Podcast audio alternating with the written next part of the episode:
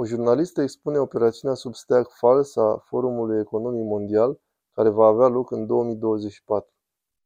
Clayton Morris Ei bine, Forumul Economic Mondial, da, condus de Klaus Schwab, spune că vom experimenta un atac cibernetic masiv care va lovi înainte de anul 2025 și va duce la un colaps masiv al industriei bancare, infrastructurii și a multe altele. Cum știe asta? E incredibil. E cineva care a urmărit asta foarte îndeaproape și care se leagă și mai direct de povestea pe care am acoperit-o în emisiunea despre fișierele CTI League, fișierele făcute publice de către Michael Schellenberger despre spionajul cibernetic asupra americanilor. Vom ajunge la acea parte a poveștii cu jurnalista independentă Whitney Webb, pe care sunt încântat să o am din nou în emisiune. Whitney, bine ai revenit la redactat. Whitney Webb. E grozav să fiu aici după o lungă absență. Mulțumesc că m-ați invitat din nou. Desigur, nu arată ocazia, suntem încântați că ai revenit aici. Deci să vorbim despre această idee a Forumului Economic Mondial sau a comenzii secunde a Forumului Economic Mondial, că vom avea un atac cibernetic masiv care va lovi înainte de 2025, subliniind în mare detaliu că asta se va întâmpla, deci e bine să fim pregătiți. De ce spune ei asta și spre cine încearcă să arate cu degetul? Whitney Webb. Da, asta s-a spus la întâlnirea anuală a Forumului Economic Mondial de anul acesta din ianuarie de către directorul general al forumului, Jeremy Jurgens. Iar Jurgens, precum și UEF în sine, sunt implicați într-o serie de simulări de câțiva ani cu care sunt sigur că mulți oameni din publicul dumneavoastră sunt familiarizați, numite Cyber Polygon, care au fost afiliate direct cu guvernul Rusiei, ca și cu unele dintre cele mai mari bănci din Rusia și unele dintre cele mai mari bănci comerciale din lume, și de asemenea e susținut de multe agenții federale din SUA, ceea ce este ironic când te gândești la toate presupusele hack-uri rusești de-a lungul anilor. Ei sunt foarte dispuși, sub tipii de la web, să colaboreze cu presupusi hackeri responsabili de tot răul din ultimii câțiva ani. Deci asta e destul de sugestiv. Dar pe lângă Cyber Polygon, poligonul cibernetic, sunt multe lucruri pe care UEF încearcă să le realizeze în ceea ce privește domeniul cibernetic și au colaborat în multe feluri cu aceleași bănci mari și de asemenea cu agenții de informații americane în moduri fără precedent, care nu au cu adevărat nicio acoperire în ultimii ani și mare parte din acestea sunt găzduite într-un parteneriat public-privat pe care îl gestionează UEF numit Parteneriatul Fondului Economic Mondial împotriva criminalității cibernetice. Și această organizație anume, în urmă cu câțiva ani, a parteneriat cu Fundația Carnegie alături de Rezerva Federală, Banca Angliei, Banca Centrală Europeană, deci unele dintre cele mai mari bănci centrale din lume, precum și cu unele dintre cele mai mari bănci comerciale din lume, ca Banca Americii și JP Morgan. Cum așadar sistemul financiar american urma să fie victima unui atac cibernetic masiv?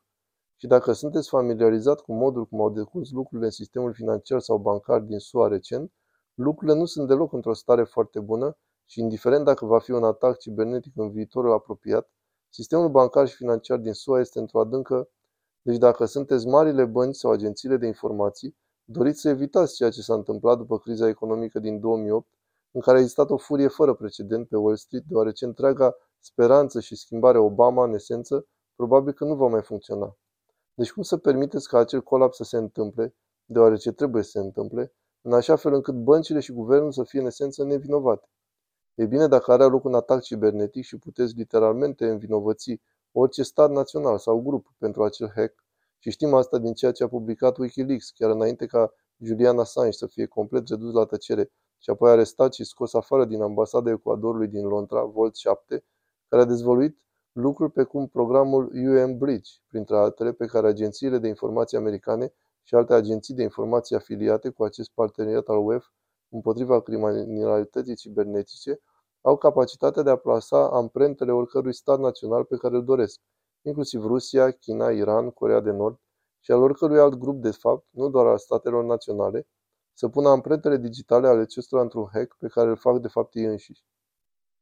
Și acest lucru e foarte important pentru că asta oferă acestor agenții de informații o capacitate fără precedent de a efectua operațiuni sub stack fals în domeniul cibernetic și acest grup oferă o mulțime de soluții pe lângă intervenții sistemul bancar, a cărui implementare nu o pot justifica cu adevărat decât dacă există un fel de atac cibernetic mare. Deci ce dorește parteneriatul UEF împotriva crimelor cibernetice? Sunt foarte deschiși că vor un internet reglementat și, în esență, caută o politică pentru care s-au făcut eforturi de implementare în timpul administrației Obama în SUA, au numit-o permis pentru internet. Deci, în esență, parteneriatul public-privat al UE face eforturi pentru accesul fiecare persoane la internet să fie legat de un ID digital sau de un ID eliberat de guvern, dar probabil un ID digital deoarece programele guvernamentale de emitere a identităților digitale sunt în desfășurare practic în întreaga lume și scopul, desigur, dacă actul tău de identitate este legat de accesul la internet, agențiile de inteligență știu exact ce media consumi, ce citești și de asemenea ce postezi online și acesta a fost scopul pentru foarte mult timp. Oamenii nu vor fi neapărat de acord cu asta decât dacă îi vor face să creadă că anonimatul și confidențialitatea online sunt periculoase. Și cum anume poți convinge oamenii că asta trebuie să se întâmple. Păi dacă ai un fel de eveniment unde hackeri anonimi fac ceva online care provoacă perturbări majore la nivel global și apoi consimțământul poate fi obținut prin frică și panică, așa cum se procedează adesea, să convingă că anonimatul și confidențialitatea trebuie eliminate ca să știm exact cine face ce online pentru a preveni o calamitate de acea amploare să se mai repete vreodată. Și exact aceasta este soluția pe care tipii ăștia o pun la cale de foarte mult timp. Iar agențiile de informații implicate sunt serviciile de informații israeliene, britanice și serviciile secrete ale SUA, FBI și Departamentul de Justiție. Și aveți câteva dintre cele mai mari bănci din țară, cum ar fi Banca Americii, implicate direct cu acest grup, precum și mari companii de tehnologie din SUA, ca Microsoft și Amazon, care colaborează în asta. Asta este exact ceea ce caută ei și au toate instrumentele pentru a permite ca așa ceva să se întâmple. Și atunci când unii dintre acești actori doresc un nou război în care SUA, de exemplu, intră în război cu Iranul, printre altele, și au capacitatea de a atribui atacuri cibernetice de orice amploare oricărei entități, aceasta este o mare problemă deoarece atunci când aceste presupuse hack-uri au loc, fie că sunt puse pe seama Rusiei, Iranului sau Chinei, titlul articolelor va da vina pe aceste țări. Dar dacă citiți articolul în sine, nu au de fapt dovezi ca să justifice acuzațiile. Îi spun, credem că este țara aceasta sau că e un grup afiliat acestei țări. Iar raționamentul lor variază, vor spune ceva de genul că există probabilitate medie ca hackurile să fie legate de Iran sau acest gen de expresii care arată că nu au dovezi și că depun un efort de a produce consimțământ posibil pentru acțiuni militare bazate pe toate aceste lucruri. Deci e desigur foarte alarmant și oamenii ar trebui să fiți atenți mai ales când sunt implicate cele mai mari bănci, cele mai mari agenții de informații și unele dintre cele mai mari companii tehnologice din lume. Și un alt lucru pe care acest grup UEF îl urmărește este că autoritățile reglementărilor bancare și agențiile de informații să-și fuzioneze operațiunile sub pretextul securității cibernetice. Și cu cât te gândești mai mult la asta, cu atât e mai nebunesc, vreau să spun că e o politică nebunească. Da, să aducă totul sub o singură umbrelă și desigur am auzit-o și pe Nikki Haley, fostă guvernatoare a coloniei de sud, care e cu siguranță iubită acum de toți cei cu concepte moderniste, care o susțin foarte tare, ea în ultimele două săptămâni a cerut lipsă de anonimat pe web, dorește ca toată lumea să fie înregistrată dacă folosește internetul. Corect? Da, chiar personalități din media, ca Jordan Peterson, de exemplu, au făcut eforturi pentru a pune capăt anonimității online și există și oameni ca Elon Musk care a cumpărat Twitter. Știți de ce a cumpărat Twitter? A spus că trebuie verificați toți oamenii pentru a controla problema boților de pe Twitter. Dar există și acest efort extins, oriunde te uiți, începând cu elita de la putere, pentru încetarea anonimatului online. Iar oamenii se opun, evident, pentru că schimbă natura internetului și supraalimentează capabilitățile de supraveghere deja încorporate, într-o măsură extrem de semnificativă. Și o problemă și mai mare când te gândești că Departamentul de Justiție are un program special pre-crimă pe care îl operează de pe vremea administrației Trump program numit DEEP, prin care oamenii au fost literalmente arestați pentru lucruri pe care le-au postat pe rețelele de socializare. Cineva a fost chiar ucis acum câteva luni, cred, pentru că a postat ceva pe Facebook despre Joe Biden și apoi a fost lovit și împușcat în stradă în fața casei sale pentru postările sale de pe rețelele de socializare. Și a legat toate astea de actul de identitate guvernamental, dați fiind toți acei factori legați de aplicarea legii în SUA și cu Departamentul de Justiție, care din nou e partener în toate astea, E o idee extrem de îngrozitoare și faptul că ai și toate aceste entități de servicii financiare implicate și de asemenea tot acest efort de introducere a ID-ului digital, nu doar pentru internet, ci și de a vă lega ID-ul digital de serviciile bancare prin monede digitale ale băncii centrale sau monede stabile puternic reglementate și jetoane de depozit, adică bani programabili. Vreau să spun că implicațiile aici sunt uriașe.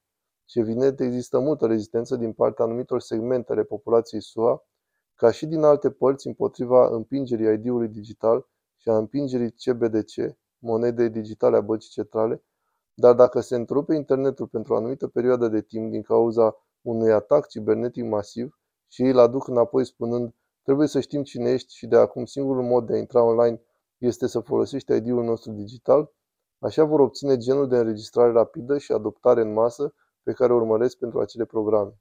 Wow! Crezi că acest atac cibernetic ar fi o operațiune sub steag fals? Ești îngrijorată că Israelul ar dori ca SUA să atace mai întâi Iranul, că ei nu ar putea face asta? Ce arată rapoartele tale despre asta? Nu e vorba doar de rapoartele mele, sunt și rapoarte de la mass media, mainstream și de asemenea lucruri pe care directorul Mossad le-au spus deschis în interviuri, și anume că în ultimii 20 de ani Mossad a avut finanțare și energie aproape nelimitate, direcționate către politica de schimbare a regimului iranian și o componentă cheie acesteia, potrivit fostului director al Mossad, May Dagan, printre alții, e să împingă SUA să lovească mai întâi Iranul. Și există un efort vechi dinspre sectoarele neoconservatoare din SUA ca SUA să lovească preventiv Iranul, printre alte lucruri, și au fost eforturi din partea unora dintre cei mai mari donatori ai GOP, Partidul Republican, de exemplu Sheldon Adelson, pe când era încă în viață, cel mai mare donator al Partidului Republican și de asemenea al lui Trump, care de asemenea făcea presiuni pentru o acțiune militară preventivă împotriva Iranului.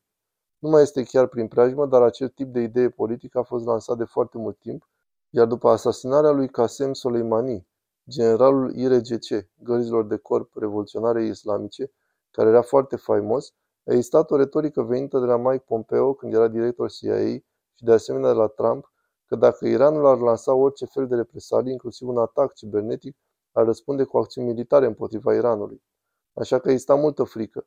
Referitor la exact acest lucru și desigur este important să rețineți că anul viitor, exact anul în care directorul general al UEF a prezis că va avea loc acest atac, este un an electoral în Statele Unite și o retorică similară despre un atac cibernetic iminent, indiferent dacă din Iran, Rusia și sau China, a fost folosită la o măsură semnificativă și în alegerile din 2020 a fost, de fapt, precum am zis, o companie de securitate cibernetică israeliană numită Cyber Reason, care a efectuat simulări cu DHS și cu unele dintre cele mai importante agenții de aplicare a legii și agenții de informații ale SUA despre cum ar putea hackerii să perturbe alegerile electorale din 2020. Dacă alegerile sunt anulate și se declară legea marțială, ce anume ar putea face hackerii în acele condiții? Se întâmplă o mulțime de lucruri în domeniul cibernetic la care nu suficienți oameni dau atenție. Și cel mai îngrijorător lucru despre asta este eu, pe lângă avertizmentele WEF, este că aveți o serie de entități, dintre care multe sunt legate de servicii de informații străine, care stau pe cele mai critice sisteme de infrastructură din SUA și care au acces la acele sisteme, și alte grupuri au dat acces la acele sisteme unor oameni care nici măcar nu au fost verificați de propriul nostru guvern. Este o nebunie. Și e lucrul acesta legat de fișierele câtil pe care jurnalistul Michael Schellenberger le-a publicat la începutul acestei săptămâni. Am acoperit pe larg aici, în emisiunea de ieri, dezvăluirile despre aceste fișiere CTIL, Liga Informațiilor despre amenințările cibernetice. El susține că aceste descoperiri sunt mai rele decât fișierele Twitter, mai rele decât Facebook și că, practic, este un plan global de cenzură, conform acestor documente, ale contractorilor militari din SUA și Marea Britanie, dar este totul legat de asta? Adică tu crezi că lipsește o piesă uriașă din reportajele lui Michael Schellenberger, ca și când ar fi lăsat în mod convenabil deoparte o parte importantă din această poveste. Poți să ne luminezi publicul cu privire la ce este asta? Da, am scris despre CTI League în august 2020 pentru că asta a fost înainte ca ei să intre în jocul de dezinformare. Deci ei au fost înființați în martie 2020 și principalul lor fondator și fața publică a organizației de ani de zile e un agent de informații israelian numit Ohad Zeidenberg, căruia i s-au atribuit de multe ori în reportaje ale mainstream-ului media american care învinui Iranul pentru mai multe atacuri cibernetice, când lucra pentru o companie de securitate cibernetică legată de guvernul israelian numită Clear Sky. Dar Liga CTI nu a fost creată. Misiunea sa inițială nu avea deloc legătură cu depistarea așa ziselor dezinformări, ci era voluntariatul pentru protejarea infrastructurii critice a spitalelor din SUA, companiilor farmaceutice și companiilor de asigurări de sănătate și alte corporații din SUA, pro bono, gratis. E foarte ciudat că ai avea acest grup exact când lovește criza, nu?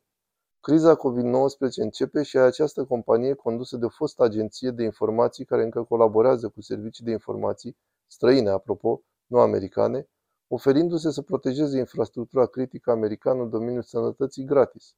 Astfel de oameni nu lucrează gratis, iar ceilalți oameni care au cofondat acest grup cu el, stai, deci un tip de la serviciile de informații israeliene fondează această companie ca șef al ei și spune ne vom ocupa de spitalele americane, de baraje, de infrastructura de apă. Barajele vin mai târziu, dar inițial era infrastructura pentru sănătate și au colaborat cu SISA, Securitatea Sistemelor și Aplicațiilor Integrate, agenție independentă care operează sub DHS, Departamentul de Securitate Națională, care ar trebui să protejeze infrastructura critică, inclusiv infrastructura electorală, dar și lucruri precum sistemele de apă, rețeaua de energie, tot felul de lucruri de genul și de asemenea spitalele.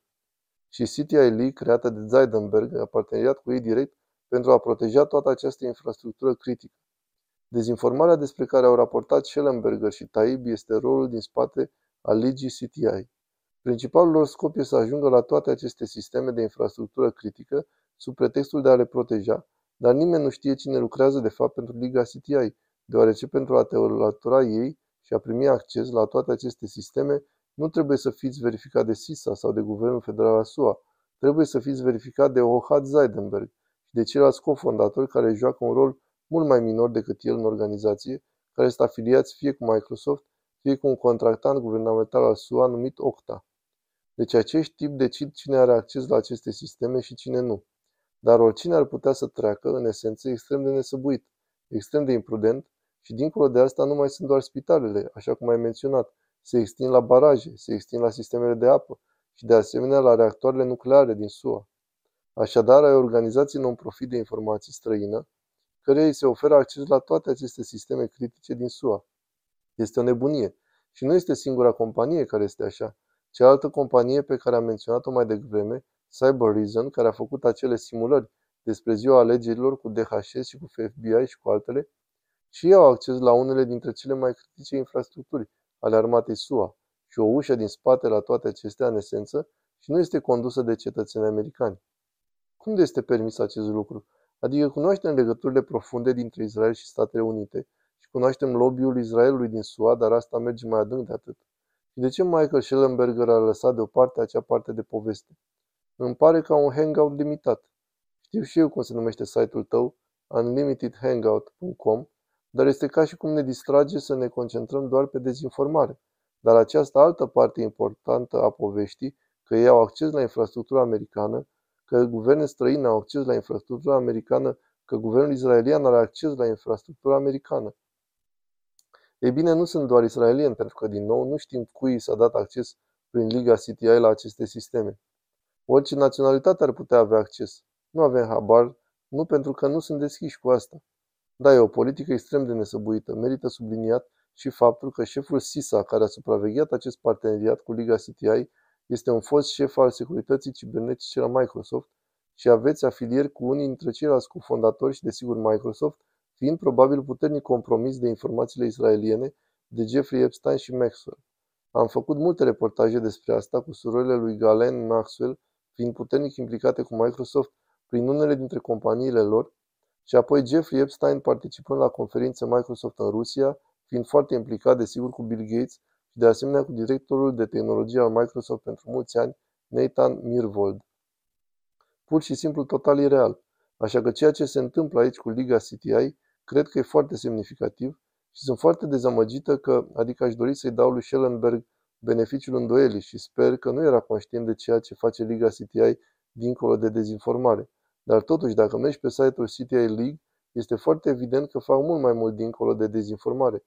Obiectivul lor principal este această presupusă protecție pro bono a infrastructurii critice americane și de asemenea ceea ce este semnificativ în ceea ce se întâmplă în epoca COVID este că imediat ce CTI League a parteneriat cu SISA, HHS și SUA, au redus bugetele spitalelor, care ar fi trebuit să le ajute să-și plătească securitatea cibernetică și întreținerea IT. Deci în timp ce toate astea legate de COVID se întâmplau, ei nu aveau oameni care să le protejeze sistemele informatice și apoi acest grup vine și își oferă serviciile gratuit, așa că multe spitale poate că nu ar fi acceptat neapărat acea ofertă, dar au luat-o deoarece politica guvernamentală a făcut în esență o necesitate pentru ei să facă acest lucru. Și de asemenea, în lumea farmaceutică, au ajuns să colaboreze cu Pfizer, cu Merck și cu unii dintre așa că aceasta nu este doar sectorul public, căruia îi protejează securitatea cibernetică. Deci, dat fiind ce a fost dezvăluit despre Liga CTI în ceea ce privește cenzura și greșelile de acolo, de ce nu ar practica abatere similară în presupusa lor protecție a sistemelor critice din SUA? Voiam să spun da, pentru că a revenit la forumul economic mondial. Deci dacă lansezi acest atac cibernetic, sau auzi că vine un atac cibernetic, ești perfect acoperit. Ai dreptul să dezactivezi infrastructura critică cu echipa ta pe care ai construit-o și apoi să dai vina pe Iran. Da? Adică acesta e planul aici, să lansăm un atac împotriva Iranului? Întreaga cariera lui Johann Zeidenberg s-a concentrat asupra Iranului și atacurilor cibernetice. Și da, s-a concentrat asupra Iranului întreaga sa carieră în cadrul serviciilor de informații israeliene și acum, după ce a plecat oficial și lucrează pentru acest grup afiliat cu entități deținute de guvernul israelian și alți agenți de informații. Și multe dintre atribuțiile sale recente legate de atacuri cibernetice către Iran nu au nicio dovadă. El spune lucru ca acest grup se comportă similar cu un alt grup cibernetic iranian, de aceea trebuie să fie iranian. Și nu oferă mai multe detalii decât asta. Adică să ne implicăm într-un război pentru ceva atât de lipsit de orice dovezi reale, dar din păcate media mainstream care raportează despre atacuri cibernetice în general, indiferent dacă sunt atribuite Iranului sau altei națiuni, foarte rar au vreo dovadă reală, tangibilă, pentru a face această afirmație. Și chiar dacă ar avea, este tot acest factor al Volt 7, după cum a dezvăluit Wikileaks, că îi se poate înscena oricărei țări sau oricărui grup un atac cibernetic. Și așa cum se întâmplă adesea când se întâmplă aceste crize, nu există nicio investigație până după fapt și deseori investigațiile, precum Comisia 9-11, de exemplu, sunt puternic compromise. Deci cine știe ce se va întâmpla acolo, dar evident e foarte îngrijorător. Iar în ceea ce privește Forumul Economic Mondial, parteneriatul public-privat despre care vorbeam mai devreme, parteneriatul împotriva criminalității cibernetice, e condus de către un spion israelian de carieră numit Tal Goldstein, care a dezvoltat această politică, în timp ce Netanyahu, care este încă prim-ministru, era prim-ministru și atunci, în 2012, conform căreia operațiunile pe care Mossad le desfășura în interior vor fi acum efectuate de companii private, în special în domeniul securității cibernetice. Și atunci s-au creat aceste grupuri, inclusiv Clear Sky și Cyber Reason ale lui Ohad Zeidenberg, și multe dintre ele cu oameni cu afilieri continue la servicii de informații izraeliene. Și când vă gândiți din nou că este o politică recunoscută și recunoscută a serviciilor de informații izraeliene de a face SUA să lovească mai întâi Iranul, atunci când statul de securitate stabilește că este momentul să înceapă ostilitățile deschise și armate cu Iranul, ceea ce pare destul de curând, având în vedere conflictul din Gaza și modul în care acesta a escaladat și care putea să escaladeze într-un război regional. Ei au dorit de zeci de ani ca SUA să atace mai întâi Iranul. Și cum vor face asta? Nu spun că o vor face cu siguranță, dar faptul că dăm exact acelui guvern și unor oameni legați de el acces la sistemele noastre critice și toate mijloacele pentru a face asta, nu e o idee bună. Corect, nu trebuie să... E ca briciul lui Ocam. Asta e cea mai simplă explicație pentru ceea ce se va întâmpla. Și sper că invitându-te aici, expunând asta, discutând, noi am avertizat la început despre ce s-a întâmplat pe 7 octombrie între Israel și Hamas. Fiți atenți la steagurile false. Aveți grijă să nu fim atrași într-un război regional. Aveți grijă să nu fim atrași într-un război cu Iranul. Avem o istorie lungă în SUA de operațiuni sub steag fals, încă de la războiul spaniolo-american și înainte, așa că nu ar fi ceva nou ceea ce SUA ar orchestra aici, în coordonare cu guvernul israelian. Whitney Webb, știu că ai muncit foarte, foarte mult, ai un conținut nou exploziv care va apărea foarte, foarte curând. Ne-ar plăcea să te invităm din nou, poate după sărbători, când ai acele rapoarte. Apreciem întotdeauna, este mereu un tur de forță și ne spulberi mințile de fiecare dată când ești în emisiune. Deci vreau să-ți mulțumesc foarte mult. E grozav să te avem din nou cu noi, a fost o adevărată plăcere să te vedem din nou. Da, de asemenea a fost grozav să revin, mai ales după o pauză așa lungă, deci apreciez foarte mult invitația. Mulțumesc!